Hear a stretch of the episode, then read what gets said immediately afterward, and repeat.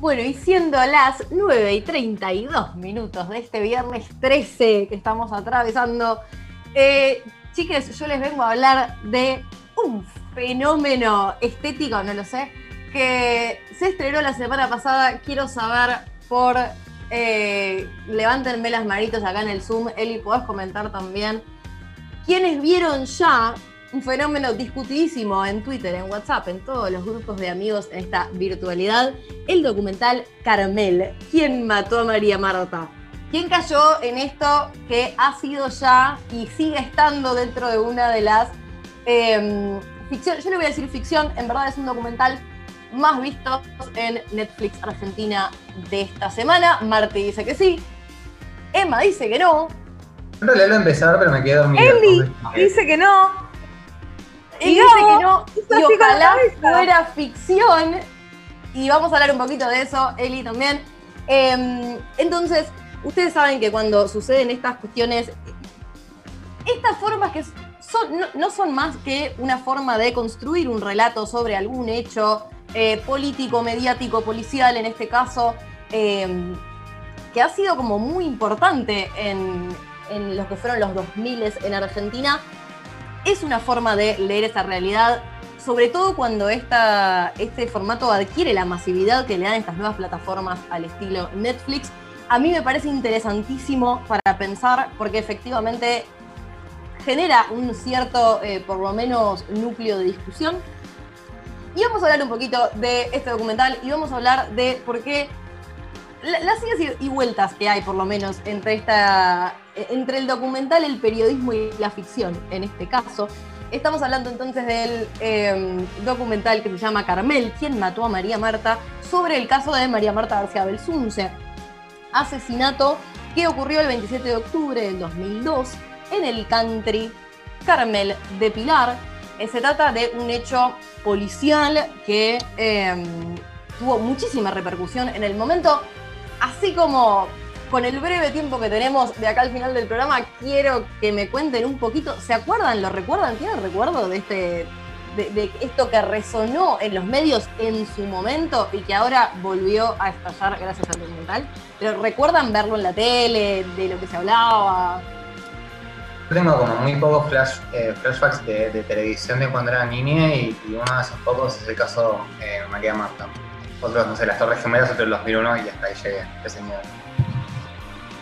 Bueno, es interesante en ese sentido pensar cómo efectivamente hay como hechos mediáticos que eh, un poco cifran un momento particular, tanto a nivel mundial, en este caso a nivel nacional, y que quedan instalados en la memoria colectiva. Y efectivamente dentro de los 2000 hay uno que es eh, este, este caso policial. Para arrancar a hablar de esto, yo traía una cita que sí es de ficción, de hecho de una novela que sigo releyendo y de la que ya les hablé porque la amo, que es Nuestra parte de noche de Mariana Enríquez. En, en un momento de la novela dice, esas cosas pasan en el periodismo. La imaginación del público se enamora de ciertos horrores y es indiferente a otros. Me pareció interesante esta cita para pensar lo que sucede con el caso de García Belsunce, que como decía Emma, es uno de los eh, casos periodísticos por excelencia de la historia del eh, periodismo argentino, ¿no? No solo de los 2000 para acá. Em, efectivamente, tuvo algo, no solo por la cantidad de la repercusión mediática, por el haber estado en las tapas de los diarios más importantes de em, de la Argentina durante tanto tiempo de forma sostenida, sino porque efectivamente generó una cierta fascinación en el público que consumía ese, mm, lo que había sido el hecho policial y todos los eh, descubrimientos subsiguientes que fueron armando esta, suerte de policial, en lo que yo voy a llamar una ficción mediática. Em, porque la idea era pensar un poquito, bueno, ¿por qué? O sea, si hay determinados hechos mediáticos hechos periodísticos que generan fascinación o enamoramiento en el público y otros que no, algunos que logran instalarse como, em, como una suerte de cifra de un momento. ¿Qué pasaba? ¿Qué tenía este caso policial que, logró construir esto? Y yo pensaba, esta narración que se había armado en los medios eh, como una ficción mediática, porque tiene efectivamente todos los componentes que podemos pensar en torno a la construcción de una ficción. Sí, efectivamente, es un caso policial que sucedió, efectivamente, y de forma terrible. Una mujer fue acribillada a balazos en su casa, cosa que nos enteramos tiempo después, reconstruyendo la línea temporal de lo que fue sucediendo a partir de ese 27 de octubre del 2002. Pero la forma en la que se leyó, la forma en la que se construyó el relato, realmente tiene sigue teniendo muchísimas características propias de una ficción, que sería la ficción entendida como la construcción de un relato que nos permite pensar áreas de nuestra realidad, pero de forma indirecta, a través de esa, de esa historia que se construye. Si pensamos que la ficción es eso, de alguna manera em, toda la historia que se arma en torno al crimen de eh, María Marta García Belsunce tiene muchos elementos que permiten pensar ese contexto, que permiten pensar una sensibilidad de época de los 2000, y esto es lo que les, les quería traer para que lo pensemos, para que lo charlemos, que quizás expliquen por qué tuvo efectivamente tanta resonancia y quedó como tan marcado en nuestro imaginario y en nuestra eh, sociedad. Yo lo que pensaba era, es inevitable relacionar el impacto que tiene este crimen con su contexto de, aparición o su contexto de lectura, entre comillas, si pensamos en su dimensión más ficcional o de relato. Em, esto sucede, repito, en octubre del 2002. No había pasado ni siquiera un año de los eventos que desencadenan o son como símbolo de la crisis que se abre en el 2001, ¿no? Una crisis que pone en juego a gran parte de la sociedad que, irrumpe de forma muy violenta en lo que era la cotidianidad de, una sociedad hasta las raíces más básicas de su subsistencia, ¿no? La cantidad de gente que ve realmente su vida atravesada por un proceso de crisis que se lleva puesto la vida de muchos y muchas literalmente. Em, en ese contexto, a meses de esa, eh, ese clima de época, o en pleno clima de época, aparece este hecho policial que de forma completamente indirecta, porque no está relacionado, de hecho parece estar totalmente alejado de lo que eran las... Em, lo que eran los, los eh, hechos del 2001, ¿no? Em, tiene muchos puntos en contacto. Yo creo que es interesante pensar la fascinación que creó, que, generó el crimen de María Marta en, torno a esta idea de una crisis que irrumpe de forma violenta justamente en el espacio que parecía estar totalmente escindido, totalmente apartado, totalmente cubierto de los impactos de la crisis que estaba arrasando con la sociedad argentina en ese momento. O sea, es un crimen recontra violento, recontra impredecible. De, hecho, el halo, de, el halo que cubría constantemente las coberturas de este crimen tenía que ver con no se podía creer, era un día normal. Ella estaba haciendo sus actividades eh, cotidianas en una sociedad cerrada sobre sí misma, en un country resguardado sobre sí mismo, donde parecía que nada podía perturbar esa sociabilidad totalmente aislada de lo que era una sociedad muy conflictiva en ese momento. E incluso ahí irrumpe lo totalmente inesperado, irrumpe lo absolutamente violento y eso, como esa es la punta que fascina a todos los aspectos de la sociedad.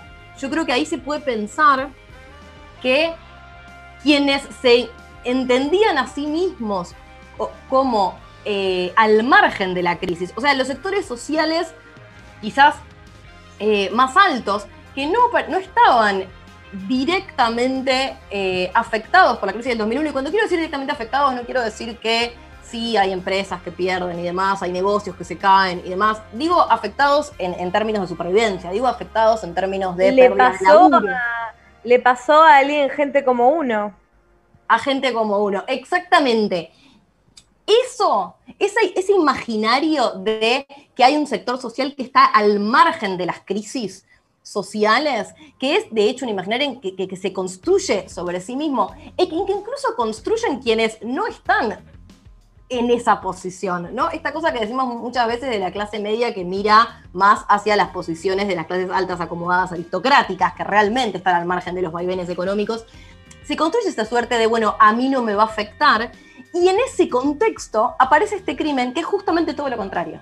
Es en los espacios que en los 2000 empiezan a habitarse de forma permanente, justamente para estar al margen de los hechos de inseguridad, justamente para estar al margen de los vaivenes em, desatados por los fines de los 90 y por la crisis del 2001, aparece esto desde el seno mismo de ese lugar, desde adentro.